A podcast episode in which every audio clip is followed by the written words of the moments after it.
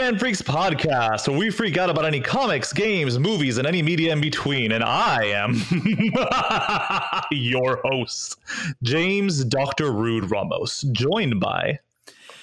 Hey everyone, Adrian, the masterful dude of Doodliness, the face that runs the place, the host with the most, and we have the most grandiose film critic, resident film critic of FanFreeks, the American culture critic, is back on the airwaves. How you doing, Paul Anthony Yosas? I'm doing great, gentlemen. How about yourselves?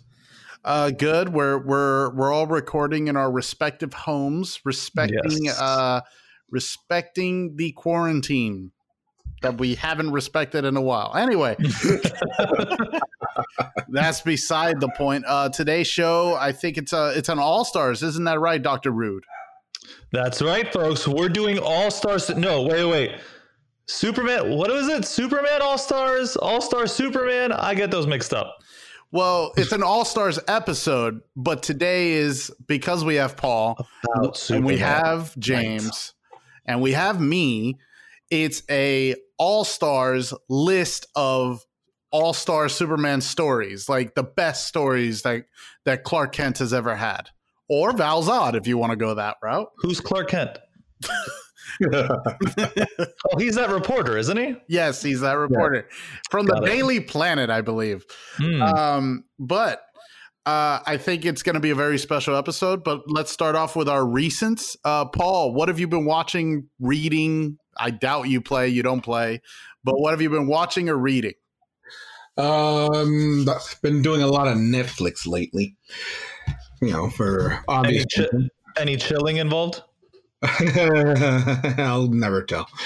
Um, gentleman never reveals that sort of thing. Regardless, I uh, don't know what you're talking about. I talk about it all the time. like I said, gentlemen never discuss It. Fair, valid. Carry on. Um, Dark. It was one of my major binges. Oh, the ending is so weird. But but oh so satisfying when when when it, it- without saying or revealing anything. It's just it's one of those you just have to watch it. You cannot have it as background. And it it hit a home run in the ending. Is isn't it a German show? yes.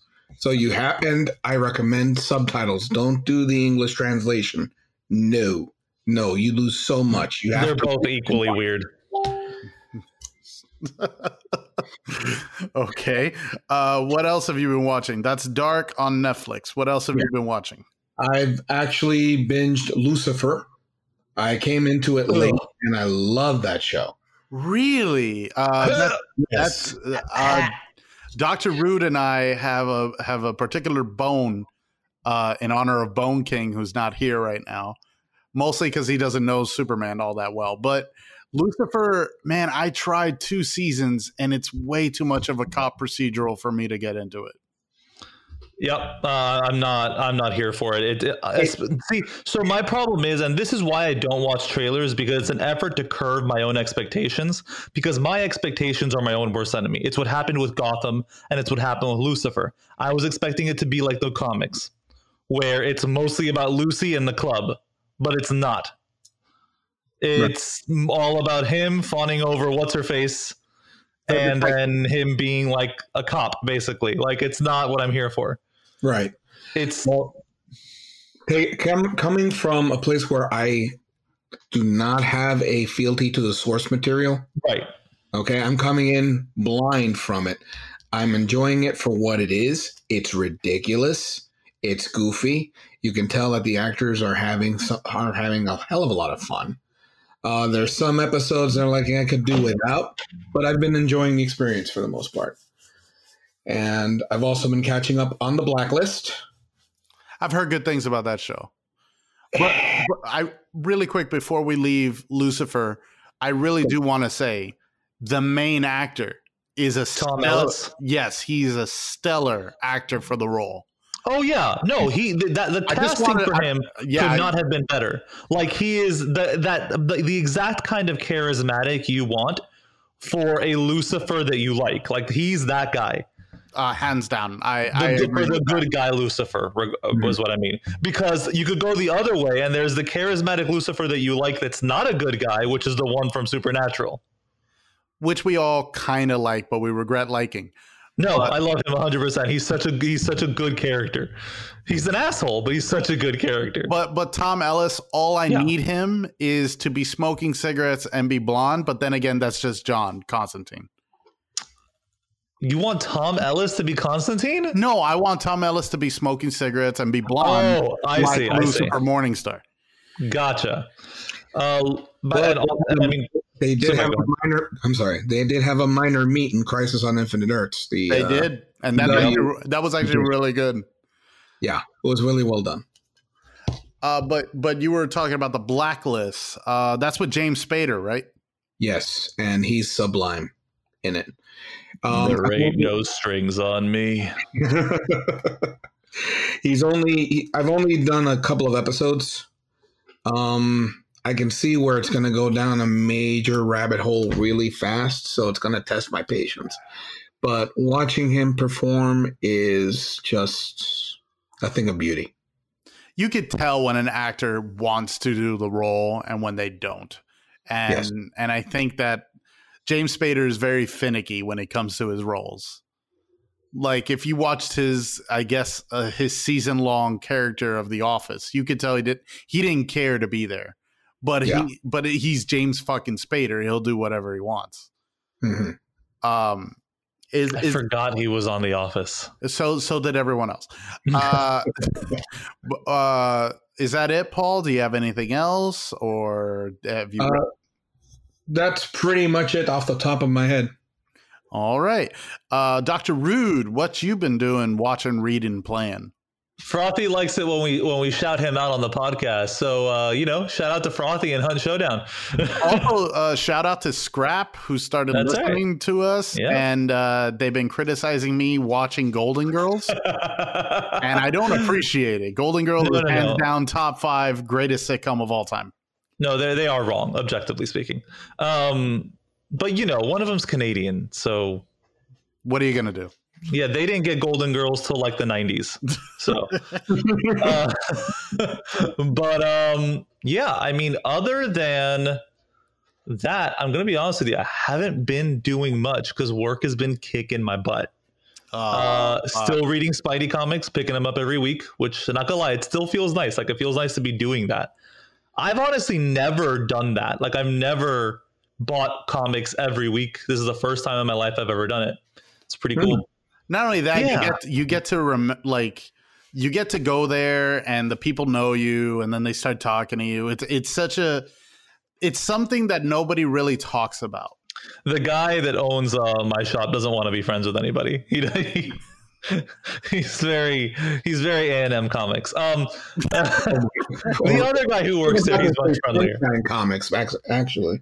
What was that, Paul? I was about to say Sunshine Comics. It sound oh my god, I don't even remember the name of the proprietor of that guy. That guy was about as antisocial as you could get. Yeah, yeah, yeah, yeah. No, but, there uh, were there were two cats yeah. at Max Comics that treated me like shit. All because I was asking like, "What's a good book right now?" And they were just like, "Don't talk to me. Why are you talking to me?" I hope it wasn't Mike. Uh no, it was uh I forgot his name, but I'm not gonna like out him on the podcast now. Uh, But other than that, that's pretty much all I've been watching. Like I said, I'm still catching up on Supernatural. Turns out I'm not as far behind as I initially said I was, which is interesting. Like Jojo and I were here watching season nine, and we just kept like guessing the next plot point, and then we realized, oh, we saw this season already. I hate when that happens. So uh, we well, you skipped ahead to where we actually left off, which is uh, season eleven, the Nephilim season. Right. That's where we are. And other than that, I've been reading the family plot.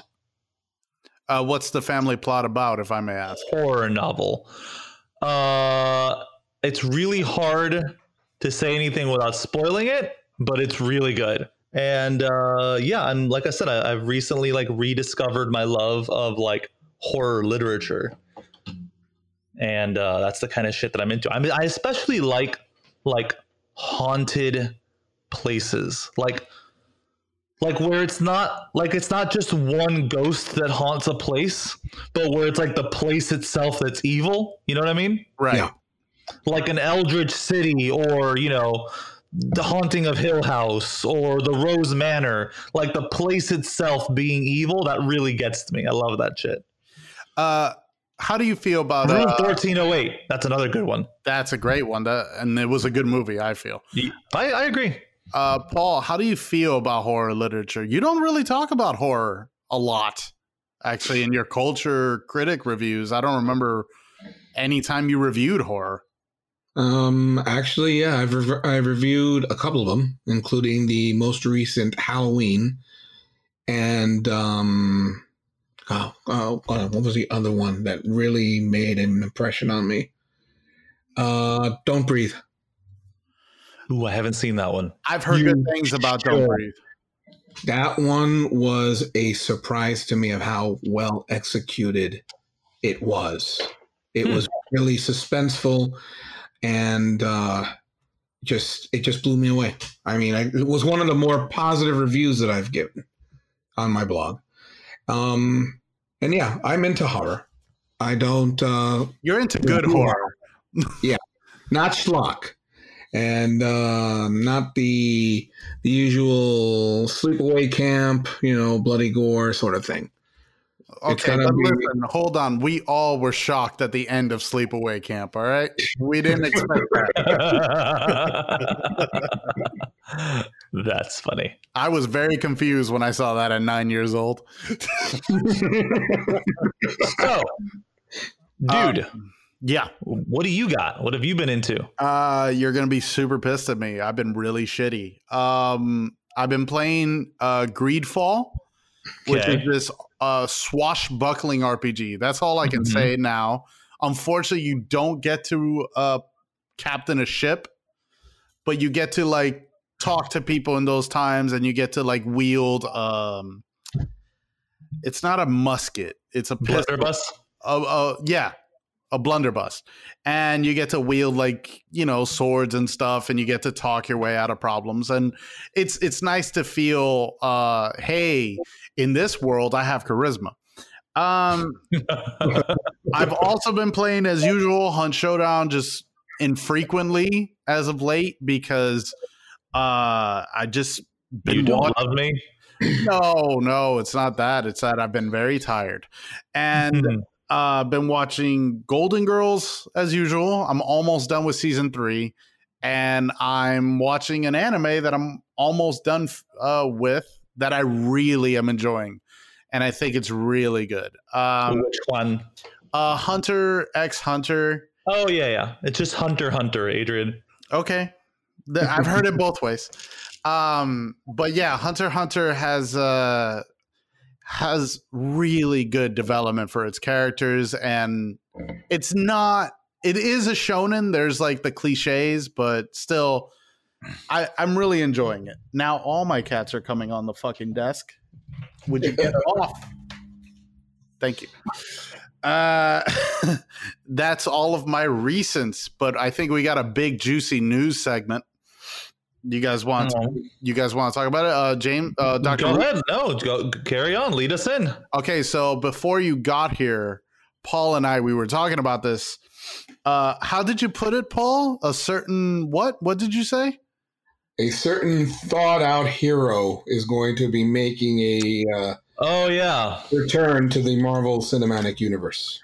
I don't think I think people are making too big a deal about it though. I don't think it's going to be like he's not going to be in another like a starring role, I don't think. No, I I think it'll probably be either Old Man Cap or something in the background. Oh, to, to clarify for everybody, Chris Evans is reportedly coming back to his role as Captain America, despite previously saying that he was done with the character. Uh, what I've read is that he's going to be like a, a a Downey type of role where he'll be like secondary character for other films, maybe possibly something with Falcon and Winter Soldier. Who knows? Uh, but there is that multiverse thing, and we may have a universe where you know he's Captain Hydra. Ooh, scary. Ooh. it's got possibilities, but I'm not excited about that. Uh, I don't know. I think I feel like again, since they're playing with this alternate universe stuff, it doesn't. I, I'm okay with it. I mean, uh, there's there's always going to be a negative version of a positive hero. That's usually a cliche at this point. Uh, mm-hmm. Uh, um, so last week uh, we tried to get Paul on the show and we had technical difficulties there. Thankfully, now we're all good on this. But Paul had a certain uh, thing to say about Ray Fisher, who came out today and confirmed that he's been removed from the cast of The Flash in a so- social media post. Uh, Paul, what did you say? I don't remember, but I, it, it comes down to you're an actor, you need to eat. yeah, I mean, he's he declared a war with Walter Hamada, who wasn't even there uh, during Justice League. Well, but his his gripe is that he feels Walter didn't do enough. I mean, the people that were there aren't there anymore. You know, Geoff Johns is there as like uh, what a script writer. Maybe he doesn't have almost any power that he used to have. Uh, Jon Berg is gone. Uh, Joss Whedon is really poisonous at this point. Nobody's touching yeah. him with a 10 foot pole. Um, but my point was that, you know, it, activism is all well and good, but you got to remember you're Ray Fisher. You're no Al Pacino. You're no Robert De Niro. Hell, even Al Pacino and Robert De Niro aren't Al Pacino and Robert De Niro anymore. So uh, that being said, I don't know, man. Uh, I feel like there's plenty of like POC movie makers right now. Like Jordan Peele will hire him in a second. Okay. Yeah, yeah, or, or Ava DuVernay, who's doing uh, yeah. New Gods. He could have easily just slipped into there. Nobody would have paid any mind. I mean, com- considering how few people actually saw Justice League by comparison, you'd be all right. I uh, I'm still uh, boycotting New Gods. Why? Why? You can't get you can't get rid of my of my guy Orlando Jones like that. Like, oh, that's can't. American Gods. American Gods. Oh, that's American Which one's New Gods? I'm sorry, you're right. I'm getting my shit mixed up. Yeah, yeah. No, no, no. I don't think anybody here is New Gods. The Third World. Jack Kirby's Third World. Yeah, Darkseid, uh, Orion, uh, Orion. Oh. Big like, I thought you guys were. I thought you guys were talking about like a film production. Yeah, that's actually yeah. a film going to be made. New Gods oh, is going to be made. Yeah. Oh, and by the by the way, James, I'm right there with you with American Gods. I have not watched season two, and I refuse nope. to watch season three. No, I did watch season two. Uh, uh, I was very upset at the loss of uh, Gillian Anderson, uh, and now with the loss of Orlando Jones, I'm just like, no, that's it. I'm done. Fuck you especially for the reasons behind it. Exactly. I mean, exactly. When I heard that shit about Orlando Jones, and then I, I did a little digging, and the original showrunner left after season one, mm-hmm. I have no interest in continuing the show. It's a good season one. It's a great, actually, let me rephrase it's a great season one. Yep. But because of the shit around it, I can't watch the rest of the show. Well, that's why uh, that's why Agent Scully left is because that's the only reason she signed up for the show in the first place was because of that showrunner. And yeah. when he left for season two, she's like, "Nope, later, bitches." She left. Uh, pulling a Natalie Portman when uh, Perry, bit, yeah. Patty Jenkins left, but thankfully her contract had a way out. Um, hmm. So a little thing uh, for a little director that maybe uh, a has been, some say a never was. Uh, Kevin Smith confirms, and he showed off on Instagram today the script pages for Clerks Three. Um, the clerkening. Revenge of the Clerk, I guess. I don't know. Um, I would like to say that uh, while I love him and I'm most likely going to watch it, uh, his later films have not had uh, a really good diamond there. You know, it hasn't been really, really good writing, in my opinion. Like that, Chasing Amy for me is like his best film inside that little Jay and Silent Bob universe, and outside of it would be Red State. But then you have films like Tusk, and then you have the Jay and Silent Bob reboot and Yoga Hosers, yeah, which are just kind of like let me stick in as many dumb jokes as I can and it just feels almost fake. It feels like he's trying to do a greatest hits of Kevin Smith without the soul or the heart. I don't You know, if know that makes sense. I get no, hundred percent. You know, what's like a movie that isn't a Kevin Smith movie, but I wish was the kind of movie he was making, Uh, what? like Guns Akimbo. Like, I feel like that's what I expected his career to be at this point, and it's not. Just weird sci-fi, I guess. Yeah, like just weird, like entertaining film, but no, it's just he's literally just any idea he farts onto a paper, he seems to just take it to production. I mean, if he's making money, bless you, you know. Uh, but I don't know. I, I I was really let down by reboot. I, I really wanted to like it, but I didn't laugh. I didn't Yeah. even know reboot had been out. Yeah, Uh, yeah, it came out. It- I it- completely missed that. uh, you didn't miss much. I'm sorry, Kevin. I mean, I I'm sure I'm sure like I'm a piece of shit to him right now, and like I'm ragging on him. But I mean, I, I love the bastard. You know, I've supported all of his films, and I've bought like official merch, and I paid extra money to see him at SuperCon. But still, like this, I don't know, man. I don't know. yeah, it's it's very it's it's it's not the place I thought his career was going. Same.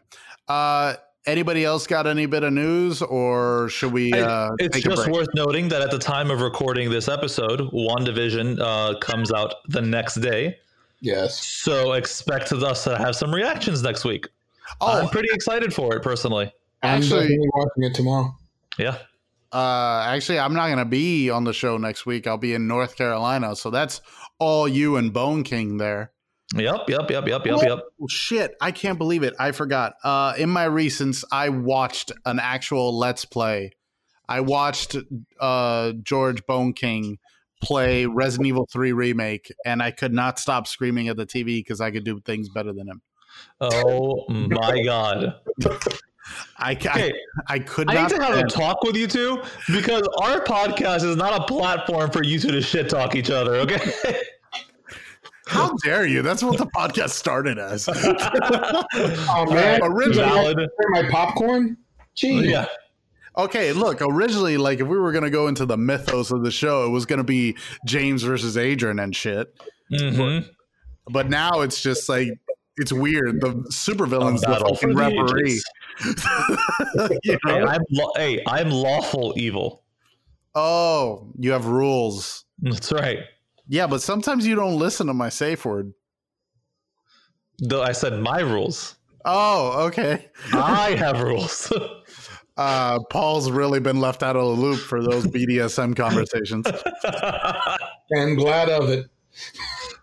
I kind of want to see you in a dominatrix outfit. Come on, get in the gimp suit. I do not get in the gimp suit. I Oh, tell the gimp to get in the gimp suit. With the right amount of baby powder, we can make it happen. Anyway, uh, I think, uh, I think we need to take a break. yeah, uh, we'll be back. Uh, we'll be back after this break with our All Stars Superman. Catch you in a moment, freaks.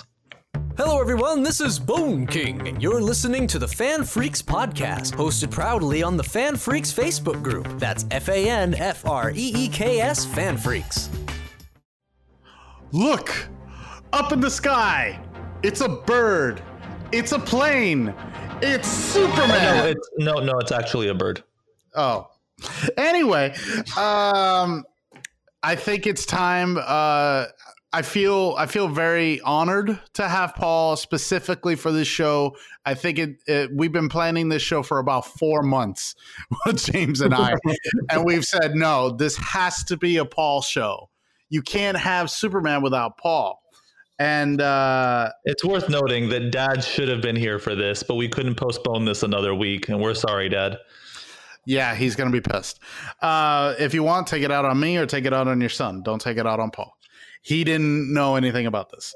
But I think uh, enough excuses. Let's get right into the list. So I was just doing a little bit of research, just because you know sometimes you forget even like something that could be your favorite something. So I was doing a little bit of research. So I just Googled best Superman comics, and you know at the very top of the results, Google puts together like a list. Like if you put like who was in Roger Rabbit, it puts together just a list of the cast or whatever. So in this case, I put together a list that it scrubbed off of something, and this is what it comes up with: the death of Superman, Action Comics number 1000, and Batman: The Dark Knight. wow. yeah, Google, go home. You're drunk. Well, Yes, I Batman, I- Batman is the best Superman. I don't think I've ever heard of such a worse take on a character other than Frank Miller's uh, Superman, which makes me beg to wonder why the fuck they gave him Superman Year One. And then also, he did Batman and Robin All Star, Oh God. which gave us like the worst fucking thing in the world, which was, "What are you retarded? I'm the goddamn Batman." Like, like that is terrible. That is Yep. terrible. Frank Miller shouldn't have a job. I, I I think I can speak for all of us, right? Where he yeah. his best day was in Sin City in in the '90s, or maybe uh, Daredevil Man Without Fear in the '80s. But it's it's it's past its prime. So I think uh, really for somebody to start us off, I, I nominate Paul. I think Paul should should kind of start us off. He is the elder statesman right now in this in this uh, in this podcast right here. I think he should enlighten us young rogues on what is on on his list of all star Superman books. Well, just Like- to clarify, by the way, this being an all stars list, this is just a handful of what we believe the pinnacle of Superman is. No specific number. five, and Yeah, there's no rating. We right? don't have to meet any kind of quota or anything like that. This is just ones that we specifically want to talk about. So, and we're so Paul, go ahead and walk us through your list. Okay. Well, my list is it's not going to be the usual list because you're not going to have what the the usual amount of expected storylines there. Uh, mine are mostly going to be stuff that has uh, touched me story wise, as far as the the presentation of Superman and and um, his character and how he interacts with the rest of the DC universe, for example. Um, number one on the list for me is, and I've got a couple of honorable mentions too, which I'll mention also. But number one for me is Kingdom Come. What a fucking great book. It's on my list also. What Kingdom- a fucking great book. I mean, um, I believe that Mark Waid and Alex Ross basically designed this series to be an answer and antithetical to the shoot 'em up, kill 'em up image books and such of the time. And at, it's hard. It's really a Superman story. And it works as a reminder that he's the granddaddy of the genre, that the genre wouldn't exist without him, arguably. And it it just presents him in a way that subsequent tellings of Superman as a possible demagogue fail in that it shows him at his lowest point and tipping towards um, fascism, but it pulls him back and it reminds us what it means to be a hero. I gotcha. So, dude, why don't you give us one from your list? Okay. So I don't really have an honorable mention, maybe one just to annoy Paul.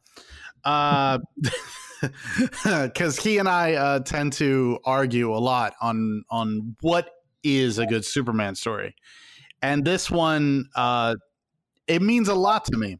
It also pisses off Paul a great deal. It's uh, Superman Birthright. Birthright was fantastic. I don't give a shit what anybody says. Well, you could already feel Mhm. uh, Paul grabbing his water bottle and getting ready to argue with me. But for me, as a new reader, as somebody who didn't like get in, who wasn't even born during the Golden Age or the Silver Age, this was kind of like Is that an age dig? Really, bro? an age dig. I mean, uh, sure, if you want to take it that way. Sure, No, we could dude. we could we could dig uh, a pyramid for you because you're so fucking ancient. um, but but I digress. Superman Birthright it has a lot, and not only that, it it honors probably the greatest uh, rivalry between the two, which is Lex and Clark. I find, and it really is kind of like a tip of the hat to Smallville, which is having Clark and Lex be friends. I on I don't know right off the top of my head which came first, but I like that. I really enjoyed Lex and Clark being friends and then just growing this animosity towards each other, particularly because Lex can't deal with it, but uh, and his ego can't handle it. But I enjoy that Wait, type of. I'm sorry. Were you asking when you said which came first? So you mean like Smallville the show versus the Birthright? Yeah, like so Smallville the show was first okay. So by two years. Birth, Birthright did do a good job of just kind of like, okay, let's take this into the canon and kind of accept it for what it is. Also, you have Superman being, you know, a kind of world reporter, not just in Metropolis. Yeah. No, I agree. I, I think it was a really good way to bring the origin of Superman into the modern age and still keep some of that like you know what we know about it but still make it fit with the way comics are told today. Agreed. How about you dr rude? Uh so i have several controversial picks on my list but i'm not going to start with one of those. Uh, I started with one, so it's all good. Yeah, I know, but I'm going to hold on to that for later. Um, so a comic that I really are an arc, small arc, whatever. Uh, Superman for all seasons. That's beautiful. Mm. It's such a cool, like narrative way to tell a story in a comic.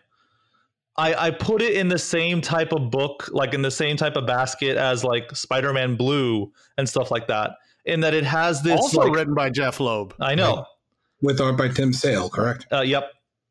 I love my Loeb. I do.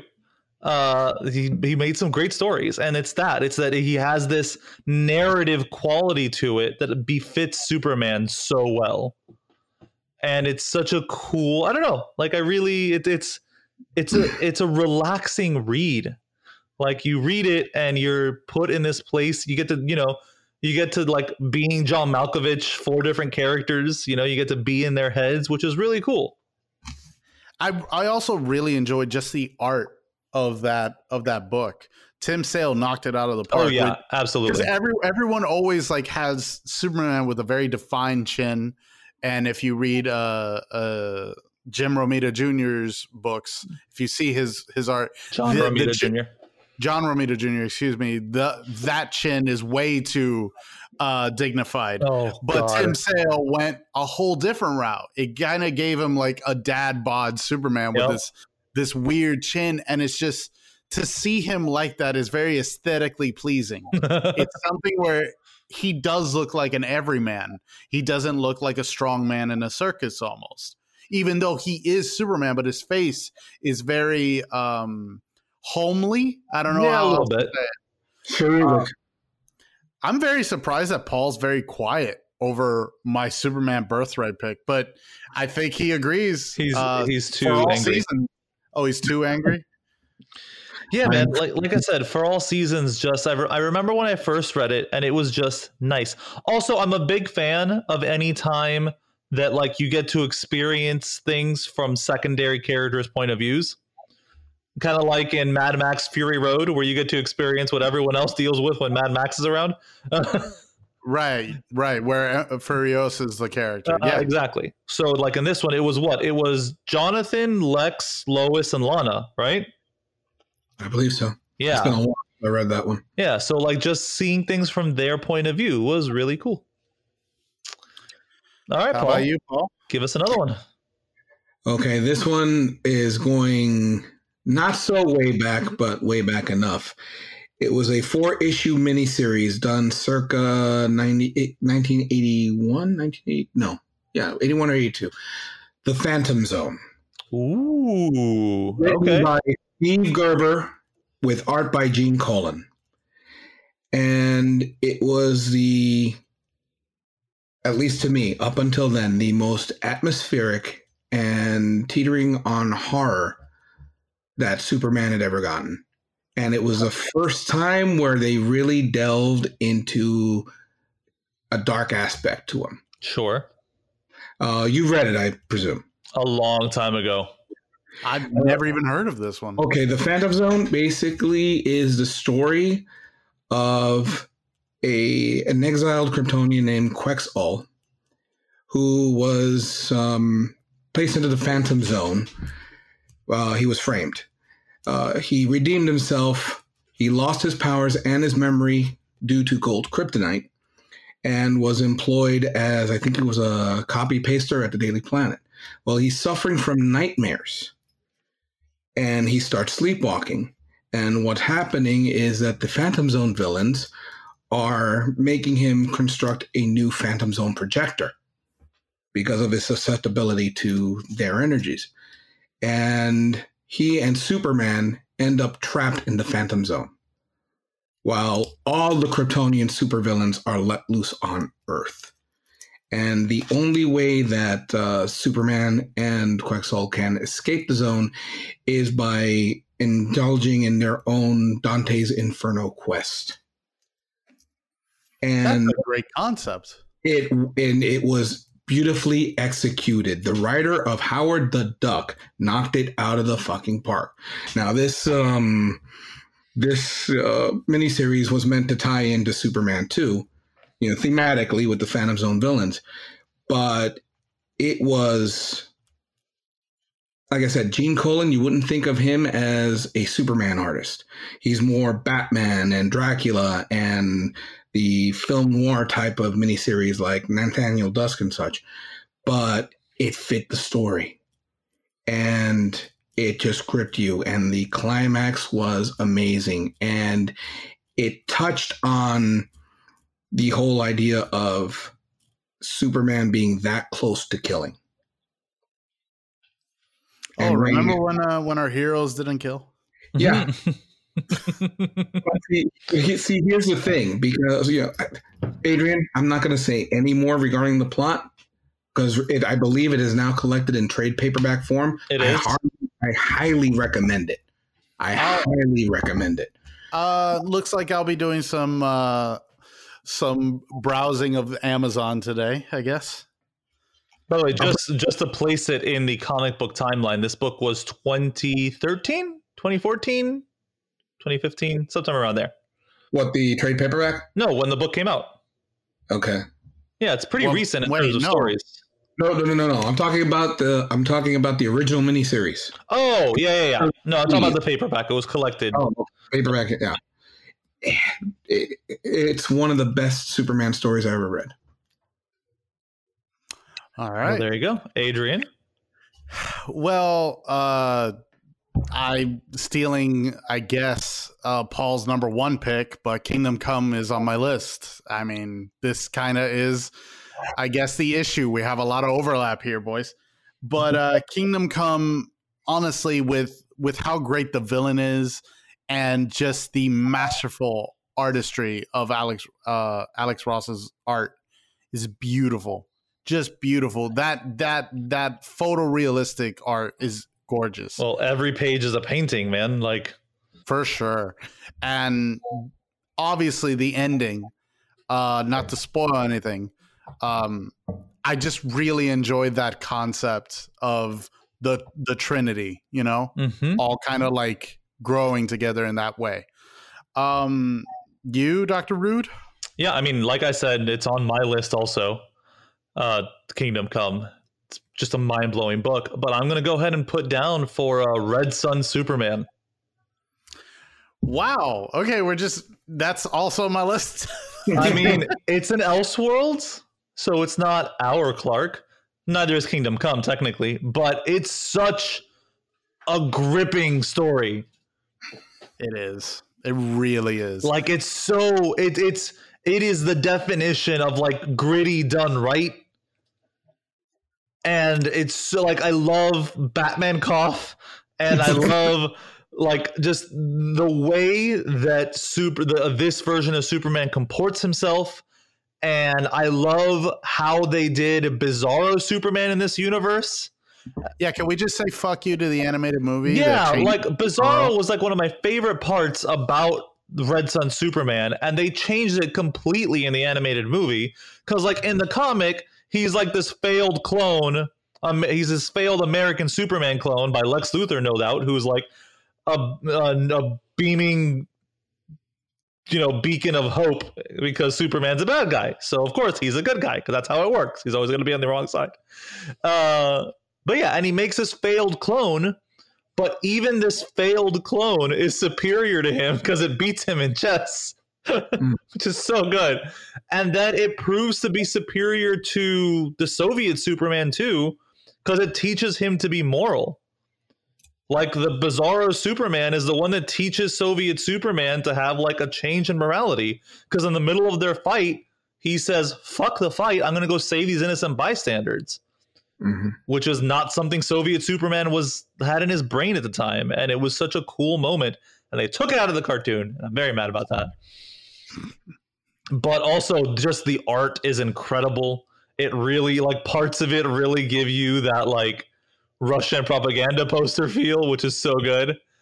It's it's just again, it's a, it's one of those books like it's if you want to talk if you want to convince people that like what if stories or Elseworld stories are can be good, that's one you show them for sure. Yeah, absolutely. Give us another, Paul. It's more a storyline. Actually, the next uh, ones that I have are storylines, but the Exile storyline from the late '80s. Exile storyline. Which one's that one? That's the mm. one that started with uh, Byrne's departure from Superman number 22. Oh, okay. And culminated all the way to Action Comics number 643 with the arrival of George Perez. Got it. So it was George a, Perez. It was a multi-year arc and it was the first time where you got the the the coming together of the super team of writers and artists laying out the the stories for the next how many years? I think until like 95 when they finally broke up. Um, but it basically built on Superman's murder of the Phantom Zone criminals from the Pocket Universe and dealing with his eventual mental breakdown, in which he assumes the identity of Gangbuster in a split personality, and then realizing that he is a danger to himself and others he exiles himself into space to try and deal with the guilt, which leads to um, Lex Luthor and Mr. Mixias Mxyzptlk having a, a momentary thing where Luthor inadvertently te- teaches Mxyzptlk to lie. Um, also sets up Gladiator Superman. And also what set- on War World with Mongul? Yes. Yes. Yep. That was that was the climax of the entire storyline. And it's mostly Superman trying to deal with what he's done. And back on Earth, people dealing with an ersatz Superman in the form of Matrix, i.e., Supergirl. It, it was just basically a, a, psychological exploration of Superman and his code against killing, what it meant to him to break it, and the reaffirmation of him keeping to that code from that point on. And I've, it was I've just never even heard of this storyline. It was seriously it, that yeah. No. Uh, that was the beginning of Dan Jurgens's run as a regular Superman writer and artist. Um, and the stories are phenomenal. They ran through all the titles. It was uh, Superman, Adventures of Superman, and Action Comics. It's, so uh, yeah, it's it. I mean, yeah, it's it's it's such a great moment of '80s Superman. I remember I had most of the books, and it's such a great read. Yes. All right. So, so it's called the it's the Exile arc. Basically. Yeah, just if, if you look up Superman Exile, you'd find it. Yeah, but basically, oh. all the issues that published in the Superman titles from Superman number technically twenty three all the way to Action Comics number 643. Jesus, that's a lot of fucking comics. You're right. it was like about a year, two years running. It's a lot. That's uh but that's that's back when comics had pacing and they didn't shoot their load within three months. Yeah. Um, so my turn. Uh-huh. Go for it. and I think this is uh, this is probably one that's on both of your list, and I'd be very surprised if it's not. But for the man who has everything, Yeah, it's on my list. what a fucking comic! It's good. It's actually one of my honorable mentions. It's not on my list. Wow. Okay, but still, It's like great. just just that emotional impact of him being on Krypton and then just having that whole thing. Like I think one one reoccurring thing right now so far that I'm noticing on our list is Mhm. where we like our Superman to have a mental or emotional struggle. And that's that's something that's kind of rare. And for the man who has everything, it's probably the epitome of a mental struggle where you have to literally erase this entire life just to come back and recognize what's real. Mhm. Yep. No, uh, it, it also shows the mental fortitude of Superman that it's not just his powers that make him that way, that he's able to break through what should have been a perfect world. My only complaint about that story is that there should have been a little bit of more of a hint of the perceived perfection as opposed to being a precursor to what we would get into Watchmen about what a year, year and a half later. Um, well, it's almost like Alan Moore was involved or something. but it's I do have a nitpick, not with the with the book itself, but with the Justice League Unlimited animated uh, adaptation of it. Okay. Wow. Okay, that's a hard take, brother. Okay, this That, that, that was a really good episode. yeah, but okay, I'm coming. In, I'm coming in from an actor's standpoint. Okay, you know when, when everybody reads a comic, they're reading it in you know their own voice or whatever the the way the the lettering is laid out. Right. And my favorite moment of that entire book was when um, Mongul says, Happy birthday, Kryptonian. I grant you oblivion. Yeah. And Superman's following line is burn. And it should have been delivered, in my opinion, the way I just did. Instead of George Newmer, Newberg, um, a Newbern, sorry, uh, yelling it. It should have been just such cold fury that he should have just whispered that line. I see. So this is another problem with expectations, right? It's where you Yeah. expect something to be one way and it isn't, and that immediately lets you down. Exactly. And again, that's my thing. That's my nitpick. Mine personally. I just feel that line should have been just cold as ice. It would have it would have you would never expect Superman to be that cold. Yeah, I get that. Yeah, it's it's a, it's a, it's one of those moments where you know you have you you get to see Superman behave outside of his status quo, but it's done in a way that doesn't feel cheap or like just for the purpose of that. You know what I mean? Yeah, I know exactly what you mean. It's it's it's it's it's it's earned. There we go. That's what I was trying to say. It is it is earned, and that's important in those kinds of stories. Uh, I'm gonna go ahead and just put it out there. I mean, Death of Superman. This early? Like we're just gonna yeah, just, yeah. I'm I'm, I'm, I'm blowing that load right now. uh, it's on all of our lists, right? Actually, the death of Superman is um, okay. That depends. Are we counting the entire Yes. storyline? Yes. All right. Okay, then let's couch it as the death and rebirth of Superman. Okay, fine, fair enough. but everything, because the thing is, you can't like. It's not just the death that mattered, though the death Exactly. mattered a lot. But okay, so let's let's talk about it for a second, because this was before you know death was really a joke in comics, because it is now, Yeah, Yeah, and this was the the first big one. and it was the first really big one, and it wasn't just like a death; it was like a murder at the hands of someone who wasn't smarter than him, who was just simply stronger. Mm-hmm. A total. Just- I, I remember. God, I remember the news coverage. Uh huh. Day Superman seventy five came out.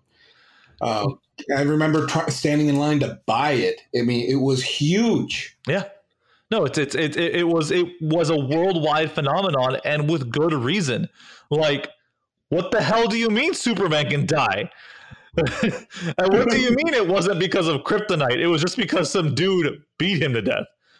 Uh, well, you know, calling uh, Doomsday a dude is is a, a loose use of the term. But this monster just ravaging Superman to the point where he expires is such a like like it's it's it's it's earth shattering. Not only that, it's such a visceral book. Oh yeah, you see so much blood, bruises, mm-hmm. bones breaking. Uh, you see a lot of different Justice Justice Leaguers that nobody really talks about. Yep, like Bloodwynd, even Guy when he isn't a Green Lantern, where he just has a power ring. Yep, Sinestro's and, power ring.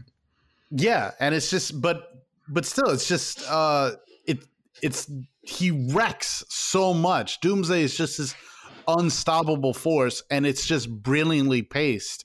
And if you want to include Rebirth, it's great because we got sunglasses Superman. Uh, well, teenager Superman.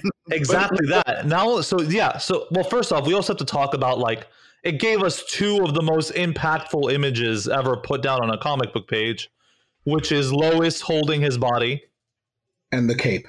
Uh, and, and the cape. Oh, so three actually. Yeah, yeah. Because I just remembered because yeah, the cape was the second one, but then also like the funeral scene. Like oh, the the funeral lo- for a friend. Yeah, the poster. I still have that poster. Yeah, it's it's these are three of the most iconic and impactful images in comics, and it's because they carried such emotional weight. Before we talk about the the rest of the storyline, I gotta go back and say that as far as an artistic presentation, it was the first time where you could really feel a crescendo building within issues within the art. Yeah. Because yeah. what they did was they started off with not the the Man of Steel was with Superman. They started off with six panels. And then the following issue, which was Adventure of Superman, they removed a panel. So the action was at five panels. And then Action Comics went into four, and then so on and so forth until you got to Superman 75, and it was just one panel per page, big as life. Mm-hmm. Yeah, uh, it, it's it's great use of visual storytelling. I, th- I think we're just going to dedicate this whole part to death but I'd I'd really like to just say this was probably the first Superman comic I bought was a trade paperback of Death and Watchmen. Those were the two first comics I bought. nice. Wow. Uh, and I gotta tell you, when I when I started reading it, I wasn't really like a huge fan of Superman, but it made me a fan because of the sacrifice he made.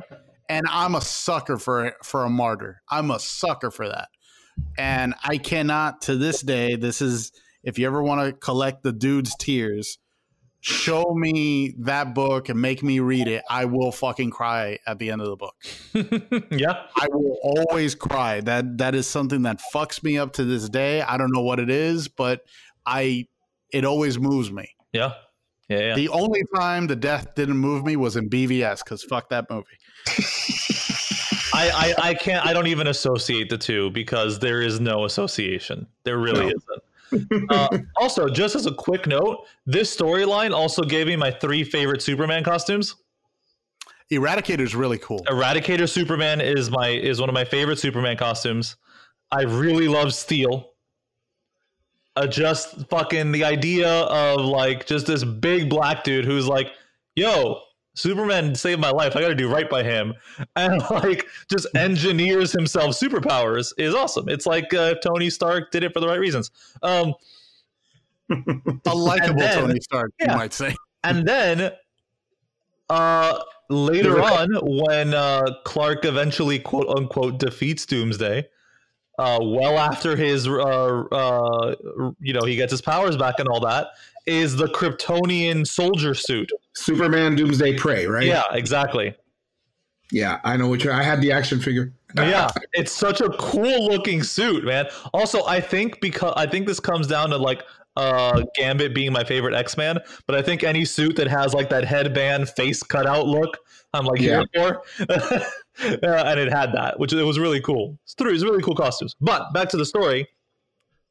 So yeah, we had the death, we had the emotions, and then we had the world without Superman, which was really cool. And Funeral then for a friend. Yep. Over that man, and then the return, and that's what the the writers and the artists said. That was the real story. The death was just a precursor to the story they really Sure. wanted to tell. Which I get that, but there's, I mean, I mean, they knew what they were doing. Like they knew the death was a, was this big atomic bomb they were dropping on, you know, pop culture. And Uh, the thing came from an offhand comment from Jerry Ordway, just because ABC Television told him you can't marry them yet.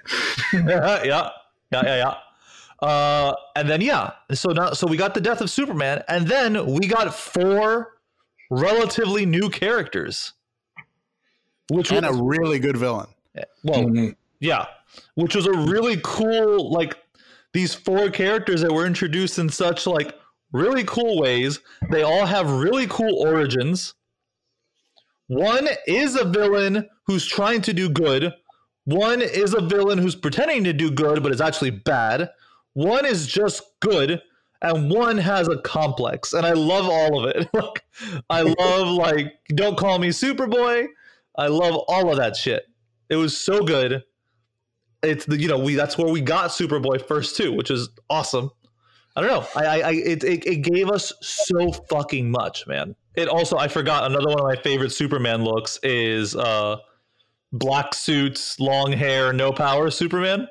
Love that shit. The recovery suit. Yeah, the recovery suit Superman. Oh, excellent. Peak eighties, all- peak eighties hair. Oh, it's perfect. Love the mullet. Yep, yep, yep, yep. It's not a mullet. It's just long hair. It was never a mullet. Look, man, it's party in it's party in the back, business in the front.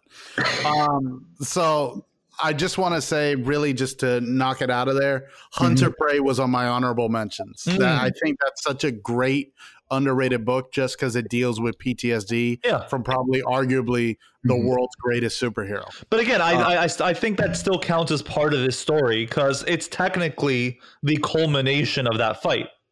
Yeah, and it also effectively ended Doomsday. Yeah. Until Uh, they MacGuffin him back in. Yeah, exactly.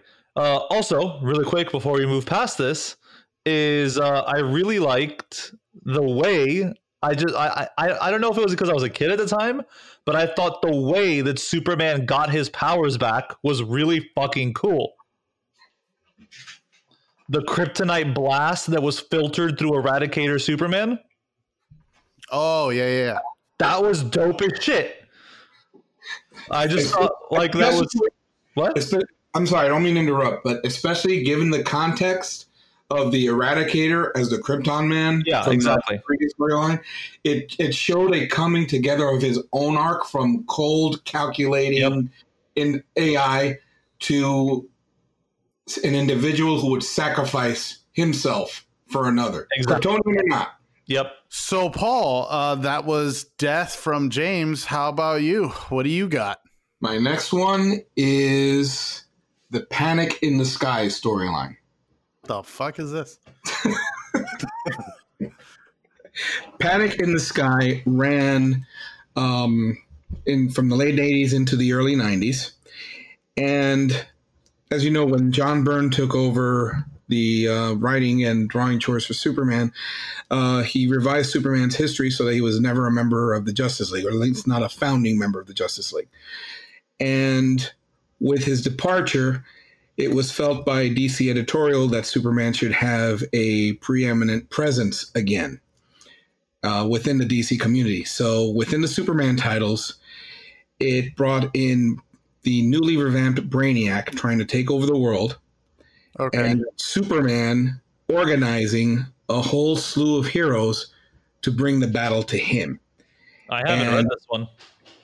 Oh, it's it's it's it's a really good book. I mean, you can find the trade paperback. It's a again, it's a whole bunch of issues, but uh, it uh, brings Supergirl to Earth. the Matrix Supergirl, and Draaga the Gladiator is involved too. And at this point, the Justice League was going through, I think its uh, third disbanding. And Panic in the Sky leads to Justice League America, which then leads to Death of Superman. Uh, but it's basically a whole bunch of superheroes trying to take down this one malevolent force. And it's just beautifully realized and it sets Superman up as the preeminent leader of the heroes again. It reestablishes his position. That was the the whole intent of the storyline. But it's just it's just good comic book fun. There's really no, you know, subtext or or anything like that. There's nothing really important per se, but it shows how the other heroes relate to Superman and why even Guy Gardner despite himself um looks to Superman as the leader. Which is tough to do because Guy Gardner is a, a fucking asshole. Mm-hmm. uh, what what is it called again? The the entire storyline is called Panic in the Sky, and it's done in homage to the Adventures of Superman episode from the same name. Okay. Um, definitely want to check out. So, just to piggyback off Paul, where we talk about the relationship that Superman has with all of DC in Panic, Panic of the what? Panic, Panic in the, the Sky. Panic in the Sky, not of the sky. Panic in the Sky. Panic uh, in the Sky with that. Sorry, what? uh, I I adhere to a focus of one relationship that he has. A lot of people really really harp on his relationship with Bruce. Everybody talks about it, but mine is something a little special. It it's in a book, very beautiful book. Reading Rainbow. Superman Shazam First Thunder. Ooh, oh, that one's a good one. That's a good one. Um, just just the way that you have Okay, I'm sorry to call him Shazam. Let's just say Captain Marvel Captain because Marvel, thank you. we have to uh, respect our elders. Uh, Captain Captain Marvel, uh, you know, he's a young whippersnapper. We all know that he's a huge fan of a certain character, the Big Blue, and we get to see what really leads to just Clark being kind of a big brother, kind of the reason why he's an yeah. inspiration to most people. And he goes, he doesn't like prop this guy up. He doesn't prop up Billy Batson up and try to make him think on an adult terms, even though he has the wisdom of Solomon, which he rarely ever uses. But uh, uh he, this character is still a child and he's still scared and he's orphaned and he's all alone. And and the wizard is a fucking asshole. and and Superman's like, who the fuck made you put this on this kid? This yeah, kid didn't ask for this. You know? And and you see this is Superman going up against okay, this is the first time we're talking about it. He he's not weak to it. He's just vulnerable to magic. It's not weakness, it's vulnerability to it. And he's going up to something that he knows he probably would have a tough time losing or winning, I'm sorry, winning against, which is the wizard. And the wizard even tells him, like, he just needs guidance. He needs somebody better than me. Right. He needs you. And you just see that beautiful moment in a dilapidated fucking destroyed building or whatever that's just like where Billy Batson sleeps and Clark just shows him the S and they just sit down and talk. And if you don't if your heart doesn't melt at that, you don't have a fucking heart and you're a piece of shit. Because that's fucking beautiful. Now, I'm glad it was rendered in such a way that it didn't look like an advertisement for Nambla. oh, sure. Fuck you. oh my God. I have to throw that out there. Remember, there's an infamous cover in the 1970s, which has been parodied many a time, where Superman is removing is shedding his Clark Kent attire and, and behind a kid on a bed holding That's Jimmy Olsen. No, not Jimmy Olsen. It's a blonde. It's a blonde kid who's definitely younger than Jimmy Olsen. If I can find the cover, I'll send it to you. And yeah, I know. It's source of Nambla jokes for years. yeah, you know, bite the pillow. I'm going in dry. Um, but, go, but going back to, to your choice, I'm I was disappointed that DC really didn't follow that up. Yeah, they set up. Kind of just left it there. It's just a yeah. one shot, really. Yeah, and you so you're thinking, oh, okay, maybe there'll be there'll be more interaction between Superman and Captain Marvel, and more, and it they dropped the ball there. Instead, they gave us the Trials of Shazam. The less said about that, the better. Uh, Uh, well, I like the the yeah the just yeah saying I also really like the partnership, the big brother relationship between like Clark and Billy. I really mm-hmm. enjoy those those moments. I mean, we all really like the best friend, like uh, frenemies that Batman and Superman have. Sure, but this is just a, a, a beautiful blossoming of a big brothership. I don't know how else to call it that, but it, it is that where Billy just looks up to Clark, and it's and it's beautiful. Yep. Um, now it's now now it's your turn, Doctor Rude. All let's right. get uh, let's get weird here. I, okay, good. I'm glad you said that because I'm going into what is by far probably my most controversial on the list. I'm waiting for Paul. uh, Superman Red and Blue. I know. Wow, he's he's really controlled. I thought he'd be yelling right now. I'm I'm sitting that one out. okay. Understand, I was like 10 when this story came out. Not the original, obviously, because I was like negative 30 when that story came out. No, that's not true. But Superman, Electric Boogaloo. Correct. So just to be clear, I'm talking about the late 90s event where Superman was deprived of solar energy and he was and he had to put on this blue and white containment suit and became like the epitome of like 90s super cool. mm-hmm. Uh, and then and then one turned into a blue Vulcan and the other one turned into a red hothead. Correct. Again, I was 10 at the time. And at the time, this shit was so fucking cool. okay, and I think I and I have no problem saying that I hold on to that nostalgia. Like I just thought it looked cool. Also, one thing that this story did that I thought was really cool was they kind of shazammed him a little bit. Sorry, Captain Marveled him. God damn it. In that when he was Clark, he was like a vulnerable human. Mm-hmm. Which I actually thought was pretty cool. And that was the first time like I had ever read like Superman being temporarily vulnerable or only have powers sometimes. I thought that or was very cool. Or, or, getting a, or, getting a pot belly, according to Perry White. Oh. Hey, right there, huh, Clark? Yep. yeah, yeah. Uh, and then look, man, like we talked earlier about like, you know, how characters have their negative versions. Fucking even Darkwing Duck has Negaduck and all this shit. But when they split Superman in two, and you had this like split personality, but they were still Superman. They, they they each thought they were still Superman, and at the end of the day, they were. They were both just a different part of Superman. I don't know, man. I thought it was super cool. I thought it was different. I thought it looked different. I thought it read different. It was nice. Uh, I will Sometimes, sometimes it's fun to be different. I'm just, uh, Paul. You understand that you're on a podcast. You're supposed to argue, right? Yeah. no, I was about to make an admission. Go ahead. Oh. Yes. I actually have the Mattel action figures of Superman Red and Superman. Oh, that's awesome! Oh, send send us the pictures, please. I gotta I gotta go through my boxes though. I can if I when I find them, I will. But oh yeah. my gosh, yes. My only Look problem with that storyline is how they can how they both could have independent um, independent thought processes. Why was that a problem? Uh, well, if you want to get into whole metaphysical and souls and things like that, fine. But it's it's that's that's the thing that I, I couldn't couch to. If they're the same person, then just split in two. Okay, okay. So here, this is really really cool. I I, I love that I get to talk about this. Um, okay, go.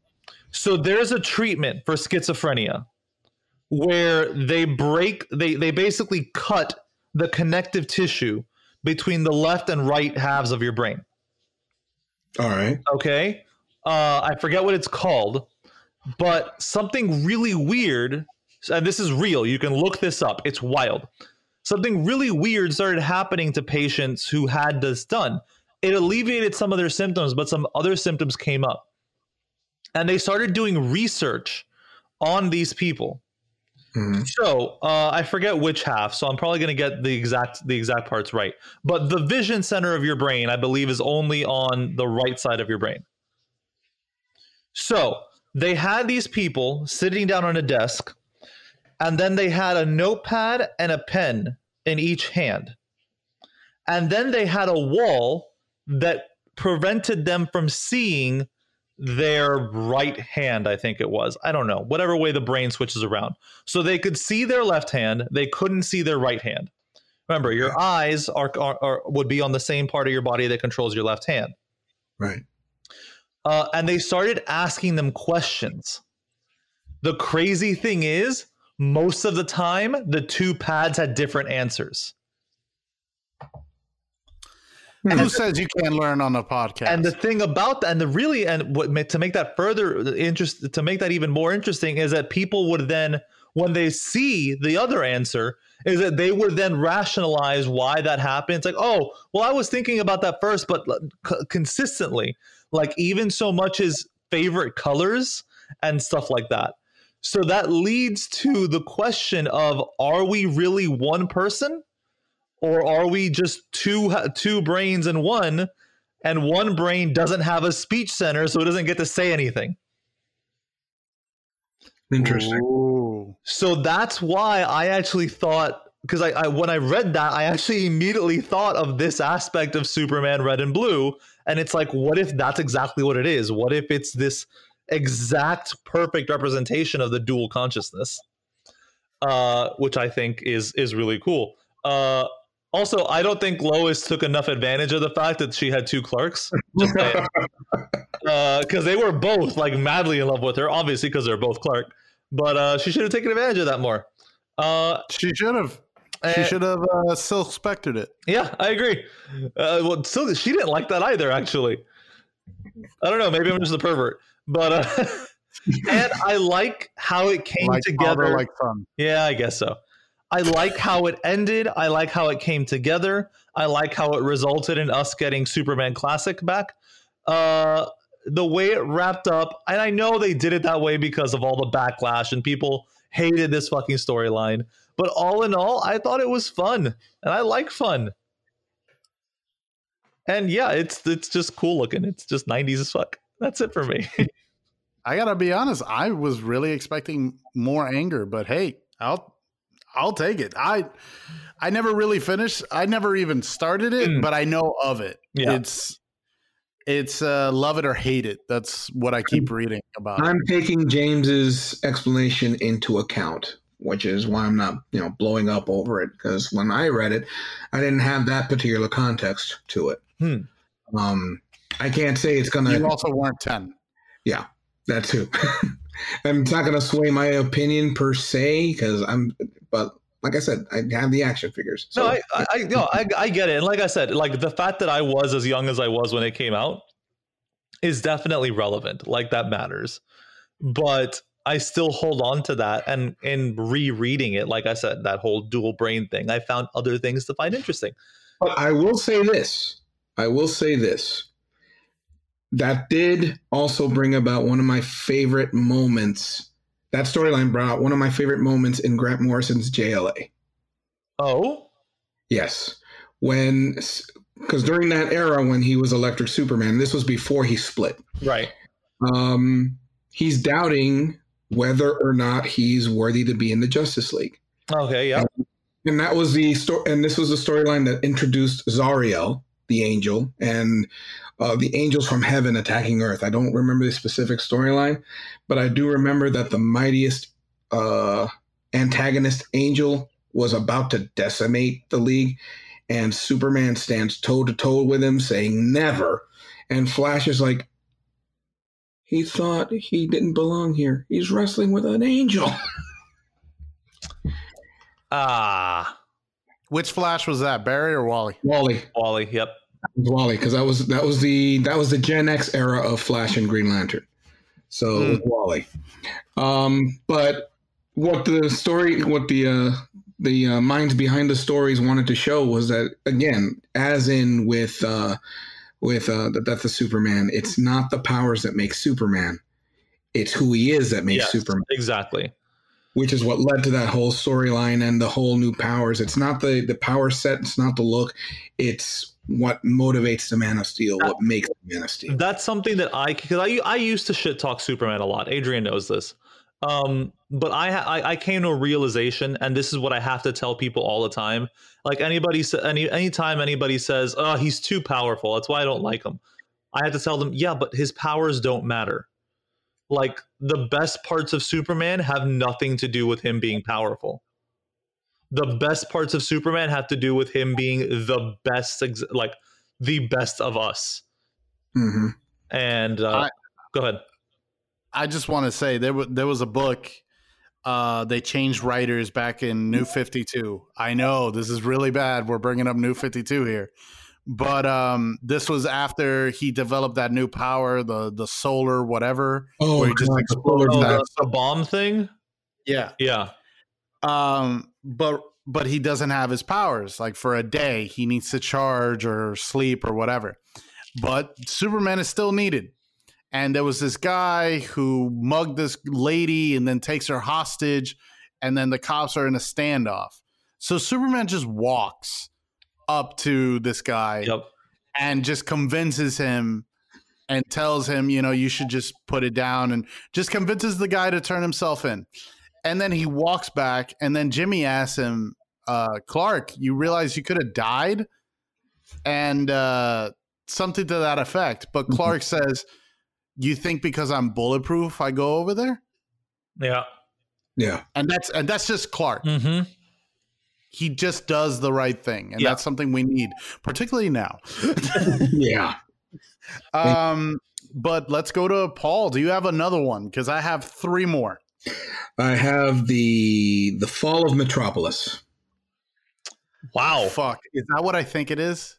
That's the the the series of storylines that led to Action Comics number 700 where basically Lex Luthor through Dr. Haperstein burns it all down. It's the culmination of the Luthor clone storyline Oh. and oh. all the other storylines that stemmed from just before the death of Superman. It basically read like a season or series finale because it took all the storylines from all the titles for the past five years and just ended it in one fell swoop. This really felt like an anniversary issue with the 700th issue. And by the end of it, Metropolis was rubble. It was one of those where where um Luthor Luthor had a contingency plan where if he was going to fall, he was taking Metropolis with him and his clone body was de- uh, degrading, and his after after almost it was about ninety four. So about eight years from the reboot on, Lex Luthor had gotten away with everything squeaky clean, and this time it everything just came to roost. The mighty had fallen, and he was about to concede defeat, but someone else uh, a like I said, Dr. Haperstein, who was a uh, was assistant to Luthor, basically put the plan into motion, and Metropolis was reduced to rubble. And it was Superman and his supporting cast trying to get through it and trying to salvage what they could, but it just had an epic feeling of a of, of just a crescendo, and it was just one of the amazing sets of comics that I'd ever read. It sounds like a precursor to No Man's Land, which was a Batman comic. Yes. Yes. Because it's a very similar uh it's a very similar thing where the hero's city is completely ruined. Yes. And the first and the next few months were of uh, issues dealt with the the fallout and the aftermath. My only complaint about it was that it was effectively wiped away due to zero hour. Ah, the the thing everybody loves. Yeah. yeah. Yeah, I, you know, I, you might want to. I can hear your tongue sticking inside the inner lining of your mouth. You might want to pull it out of your cheek. I mean, I haven't heard anything negative at all about Zero Hour or Final Crisis or Identity Crisis. I don't think I've ever heard anything wrong about any of those editorial decisions. Oh, I just realized what you were talking about from Identity Crisis. because when you say Identity Crisis, you're saying one thing. I'm thinking Spider Man. Yeah, we know what you're thinking, Webhead. Just saying. Because Spider Man Identity Crisis was cool. Um, Anyway, not gonna lie, going back to earlier where you used to shit talk Superman, yeah. I feel the only reason you did most of that was because I was shit talking Spider Man. Uh, no, I, I had very strong opinions against Superman for years before you and I became friends. I well, to be fair, I've turned myself around on the webhead. Good. Um, I guess I'm partial to people that wear red and blue. Yeah, there we go. I was too. Uh, yeah, growing up, like it, Spidey, Batman, and Superman were my guys, and then you know I expanded a little more, like Flash and, and Spawn and shit. But uh, and Green Lantern. Uh, Adrian, hit us with another one, bud. So I said I had three more. Uh, that's a total lie because the next two we've we've kind of covered them to death, which was Death of Superman and yep. Superman Red Sun. Okay uh, number one for me is death. Uh, but this one, this one probably is going to fuck up Paul because this is probably the the most landmark story in Superman mythos. And that is whatever happened to the man of tomorrow. Yeah. If you want to talk about a fucking banger, of an emotional set piece, of an emotional arc where you literally see a book closing metaphorically, but still a book closing on not not just Superman Silver Age, but all of DC Silver Age in just that one book. That's the book to read. That was weird for me because I bought Action, uh, Superman 4 23 in action 5 what was it? No 586 or 585 the same week i bought man of steel number one. So i read the ending and the new beginning in the same in the same setting and it was just weird. Man, man of steel was uh Byrne right? Yes. Yes the Byrne. yeah. and going back if you guys don't mind for a moment going back why I don't give you as much crap about birthright as I used to is because of the context that yeah, I get the the the whole thing about being on the on the first floor of something new because that's the same thing that happened with me with Byrne. So I had to step back because I realized that for me that Byrne era, that's my era of Superman. I mean, I loved Curt Swan and um, Denny O'Neil and Elliot S. Maggin and all their stories and such, but that was my Superman.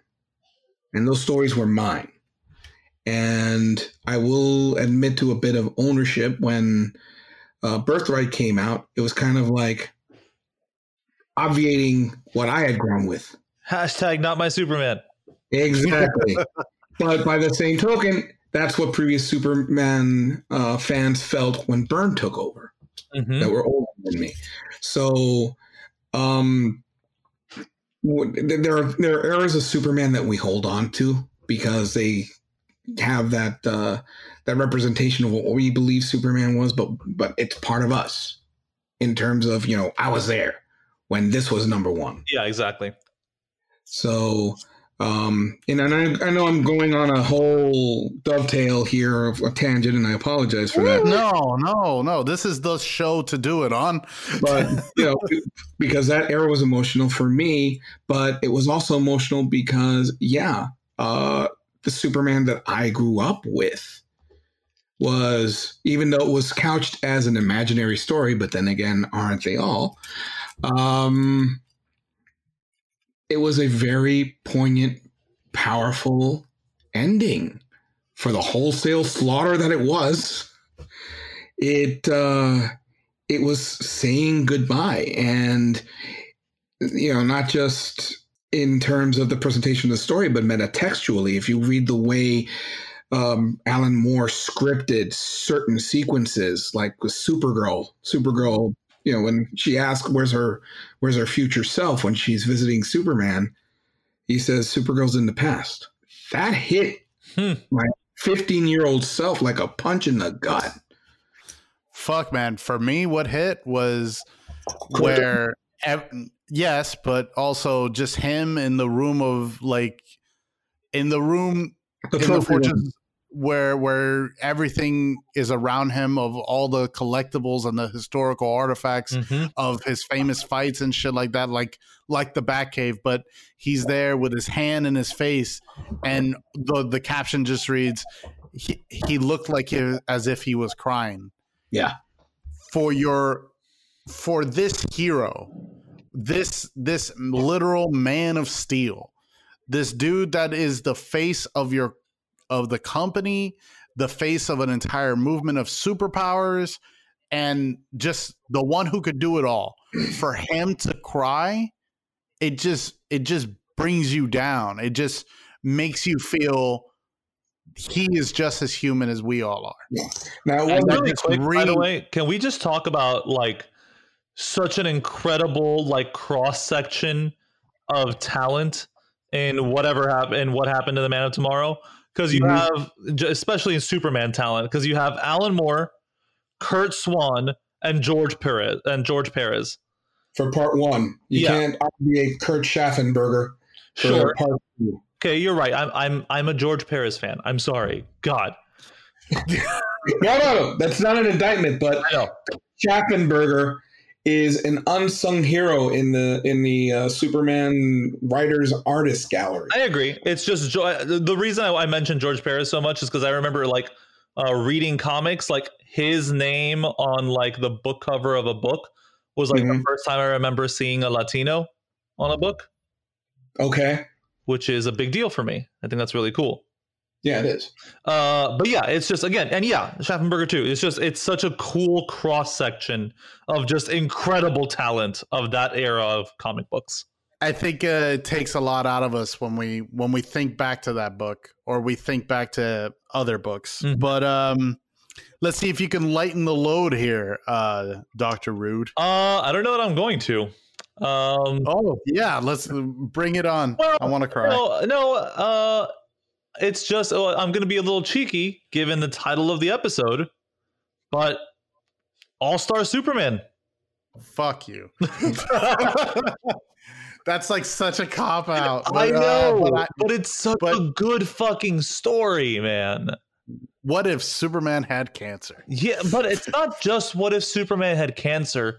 It's it's a version of him preparing. It's a version where he gets to prepare for his own mortality, which we don't get to see usually in the other versions of him facing mortality. You get me? Like when he faces his mortality against Doomsday, he doesn't prepare for that. He Right. dives in and is overwhelmed. In this situation, he gets to prepare. And it's really cool. And yeah, it's sad because he's dying, but it also leads to a lot of really like heartfelt and emotional moments. It also has a really good animated movie. It, it's one. It's for sure one of like the top five of the DC's animated movies. But That's a really good book and a really good Yeah. animated movie. it, I, I think that just goes to to show like, uh, fucking I can't speak English. Uh, how good of a story it is that it was so it, it was adaptable, and it worked in both mediums so well. And in a sense, it's one of the more realistic. For all its fantastical elements, it's one of the more realistic presentations. In that, what do you do with the time that you have left? Yeah, You exactly. spend, you spend so much time thinking, okay, I've got tomorrow, I've got tomorrow. Now you've got 12 issues, 12 labors, as it were, Mhm. uh, of Superman trying to do what he can in the little bit amount of time that he has. Yeah. And that's about as human a thing that anybody can do. Also, one thing too is I love how much this book doubles down on the fact that no, Superman and Clark Kent look nothing alike. Because even when he fucking tells her, No, Lois, it's me. I'm Superman. She's like, Nah, you're not Clark Kent. You can't be. Get out of here. You're pulling my leg. Like she doesn't believe it at first. It's like not a, like it takes time for her to be like, oh, okay, obviously. Like it's such a doubling down on like, oh, Lois can't tell them apart. uh, but yeah, like all of it. Like the, the whole him spending time with her, him having dinner with Lois, like on the Titanic or in the fucking stateroom of the Titanic, whatever. Uh, just all of that. Uh, you know, giving her powers, that whole bit, all of it it's all so cool and it's nice to see like it was a moment where he's like i'm going to enjoy life for a bit. Which is cool. Yeah. I uh i agree. I just didn't want to go that route but still all-star superman is a banger of a book. Um honestly it's one of two books where lex wins that we that you have on your list. Uh wait which one's the other one Red Sun. I mean, I don't know if I guess fine. Lex wins, man. That's uh that's that's that's a thing that happens sometimes. Which reminds me, that's another thing that I hated about the film, unless I'm misremembering, that the twist at the end wasn't followed up on. I don't remember the oh, animated the one. one million uh Superman one million? No, I'm talking no, I'm talking about uh Red Sun. Where where it's oh. you know the the Superman Luthor connection, right? Where the son of Lex becomes like the the the great great great great great grandson of Lex right. becomes a new Superman on another planet. Yeah. Yeah, that's well, that's actually a really good thing. Like that was a really great twist. Well, I the, the I think the twist was even further than that. I think what they were I trying it was, it was the same Superman. That's yeah. my reading of it. No, I think what they were trying to imply is that what we saw on uh, Superman Red Sun wasn't Earth at all, but was actually Krypton. And then they were implying that their fucking at thousands of years in the future, you know, the sun turns red and the fucking uh, what's the word I'm looking for here? The descendant of Lex Luthor, the name, the last name now turning into L is J- Jor-El. That's what it seemed like they were they were alluding to to me anyway. Okay, I'm gonna have to reread that because now I'm now I'm curious as to what the interpretation really is supposed to be. Yeah, yeah. The fact that they left that out of the movie left me cold to it. Hmm. Yeah, I agree. But yeah, and then the end, and then also talking about like things that are just so cool from a little kid standpoint, like Adrian brought up, uh, Superman One Million or whatever the fuck it's called at the end of uh, All Star Superman. Yeah. Oh yeah, where this is basically a reality bender Superman, yeah. and it gave every kid ammunition during those versus arguments. what about Superman Yeah, you just you just whip that out, and everybody's like, that doesn't count. That doesn't count. Why doesn't it count? Why doesn't it count? Why does yours count and mine doesn't? Because you know, canon. But uh, but yeah, because it, it's it's that's how it ends, right? Like it ends with him flying off to the sun to repair it, mm-hmm. right? And then he's just like it. not seen for like a thousand years, a million. But yes. Okay, well there you go. Whatever. And we had other one million characters, but yeah. Superman's was like so weird and out there because mm-hmm. he had the S of like the Fleischer S, uh, but it's all gold Superman. Like Superman's yep. just pure gold. It was so weird and out there, but it's such a great book. Fuck, what a great book. Yep, I agree, man. It's it's it's such a that's another, you know, it's it's an Elseworlds, but that one, unlike Red Sun, is Superman. Like that is it's giving us some quintessential Clark Superman moments, which is dope. Give us another one, Paul. How many more do you got, Paul? Well, I have one more. Really, uh, I'm going to combine two of them because they kind of dovetail one to the other. Okay. And I think um, Action Comics number 500 and Superman: The Secret Years. Okay. Action Comics 500 is essentially a Superman clip show. It's basically Superman's life story. Uh, it's a uh, the grand opening of the Superman Museum in Metropolis, and Superman walks Lois, Jimmy, Lana, Steve Lombard, Morgan Edge, and all the cast at that time, plus uh, other individuals through each of the rooms. So you get a history of Superman pre-crisis publication history, Krypton, um, Smallville, and each portion is poignant, and it does what Elliot S. Maggin started doing with the character, which was giving him more of what you would call the Marvel emotional heft. Where, as before, you'd have previous telling of, of uh, Superman's origin, for example, the death of Martha and Jonathan Kent. He'd be standing on their graveside, stoic, saying, Yes, I'll go ahead and do that and be this hero. But Action Comics with 500 was the first time you see Clark by his father's bedside saying, What good is a Superman if I can't save the people I love? Yep, yep, yep, yep, yep, yep, yep, yep. That's and, a great line. And Jonathan dies trying to console Clark in that bedside. And it's one of the best Curt Swan emotional representations I'd ever read. To this day it's just that scene is just so powerful.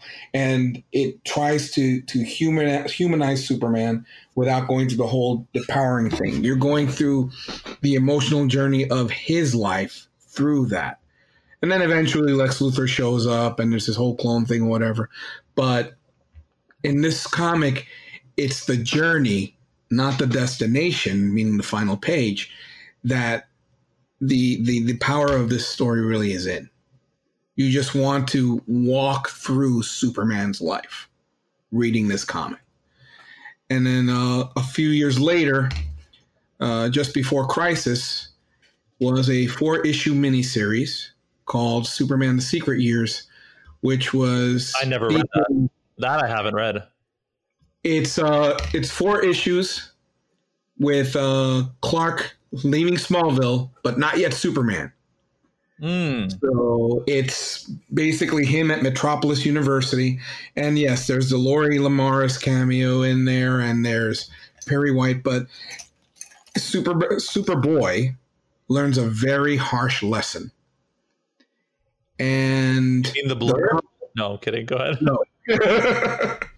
no, Clark learns a very harsh lesson in in the third one. And you see you see Superman going through pre-crisis Superman going through growing pains, which was uh, not uh, was unsettling to see him grappling with you know entering into actual adulthood. And the covers by Frank Miller are absolutely stunning. Yep, yep, yep, yep. Excellent. Wait, that's the same I've Frank Miller. Yeah. Yeah the same Frank Miller. You should see. The, just Google Superman: The Secret Year covers. Yeah, I'm looking at them right now, and they're all spectacular, especially the fourth issue. Especially the fourth issue. And when you look at those covers, you wonder how could this guy who draws these scenes be the same asshat writes Superman the way he does in Dark Knight Returns. Mm-hmm. It, it, it just it seems incongruous to me.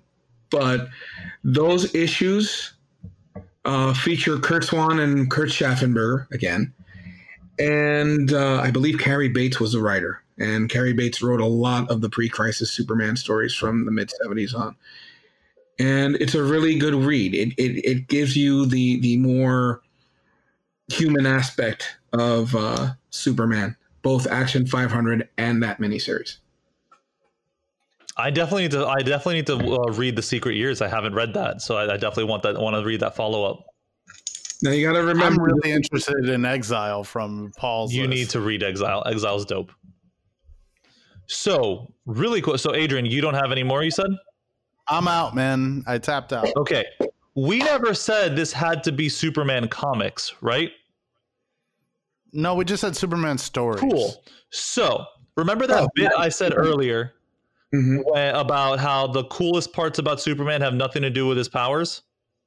Right. Yeah. Okay. Yeah. Uh, this next, my next entry throws all that out the window, though. Oh, okay. Because there's a moment I remember watching that just blew me away to such an extent that, like, I still remember most of it to this day.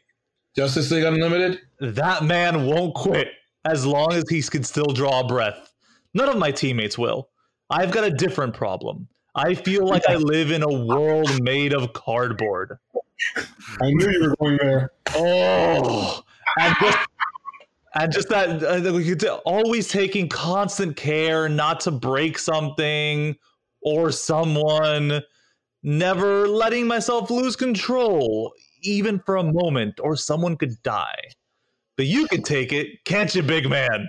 What we have here is a rare opportunity for me to cut loose and show you just how powerful I am. Like that shit, man.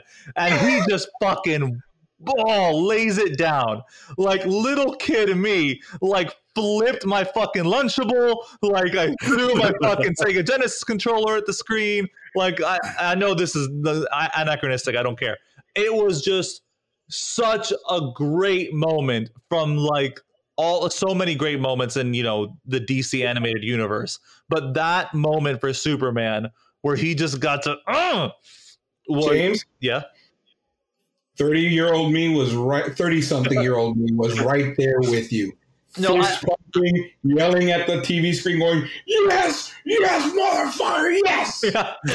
yeah. I was there with you. Yeah, it, it's it's it's. Yeah, we were all there. It, it, again, it's such a cool moment, and again, I know it's just him being powerful, but it's because he's left in this moment where he sees like the will to fight in Batman and he sees like the situation he's in and he has this moment where he's like I can't let this continue. Right. I have to pull I have to pull out all the stops. And what we Yeah, I mean the the entire league's like taking L's at that point. Oh yeah he's like the last man standing right there. Mm-hmm. And oh, just the the wreck. He just takes him to church, dude. It's so good. Ah. So here's my question to both of you. Yes. Because as much as I love that moment, I also love almost as much um, Superman fighting Darkseid in uh, in oh what was it? Superman, Batman. Not I don't think it was Public Enemies. Apocalypse. Apocalypse on the farm. Yeah. Yeah, on the farm. Yeah. How do you feel good. about that moment? That was good. It just didn't have. It, it was awesome. It just didn't have that same like. I don't know, just the speech. It's such a. Mm, can't. I'm. I'm. So, I'm excited right now. Like I'm pumped just thinking about that speech. so Superman, Batman, Apocalypse was more of a Supergirl story, though. That's so that true. So that takes a lot of the oomph out of that confrontation because the story is not about Superman and Darkseid. That's true. It's about Kara. It's about Supergirl. So and I'm only going to mention one other one just because it's an honorable mention and only because it relates to the world of cardboard. Another mm-hmm. story that gave us kind of a similar situation was uh, What's So Funny About Truth, Justice, and the American Way. Oh, I was waiting for somebody to bring that one up. Because, uh, A, I love the elites. I love Manchester Black. Yeah, what a great character. I yeah, I think he's awesome. And then just at the end when he pushes Superman to like kind of scare him a little bit. And by a little bit I mean a lot. like seeing Superman get kind of scary, but like it was really cool to realize that he was in control pretending to be out of control. Mm-hmm. And that was a really cool moment because it was very un-Superman like but still like a clever way for him to solve the problem he had. He's like, okay, I need to pull out all the stops, but I can't actually be a monster. But the only thing that can stop these guys is a monster as bad as them. Oh, I'll just pretend. And he does it, and it's cool. It's but it's another moment where he ha- gets to like let loose and really like fuck some shit up, which is cool. And it was Dennis Janke on Odd Chores and he made Manchester Black in that final panel look like he had literally shit his pants. Yep. Mm-hmm. Correct. Yeah. No, there was definitely a mess in the in Manchester Black uh, pantaloons for sure. Uh, I think that's about it, right, for our our All Star Superman list. I think that wrap, that about wraps me up. What about you boys? I'm uh, done. I've got one honorable mention. Hit it. All right. If you guys can search them out again, pre-crisis era. Um, as you, I'm not sure if you guys know, but uh, the reason why there weren't any Superman the movie or Superman 2 novelizations was because Mario Puzo had a clause in his contract that if there were going to be any novelizations, he would get a major cut. Oh, what? No, I didn't know that. That's crazy. Yeah. Yep, because he had screenplay credit. And um, DC went an alternate route and commissioned Elliot S. Maggin to write two novels. The first one, which uh, tied in with tied in in terms of release date, was Superman: The Last Son of Krypton, and the second one was Superman: Miracle Monday. Huh.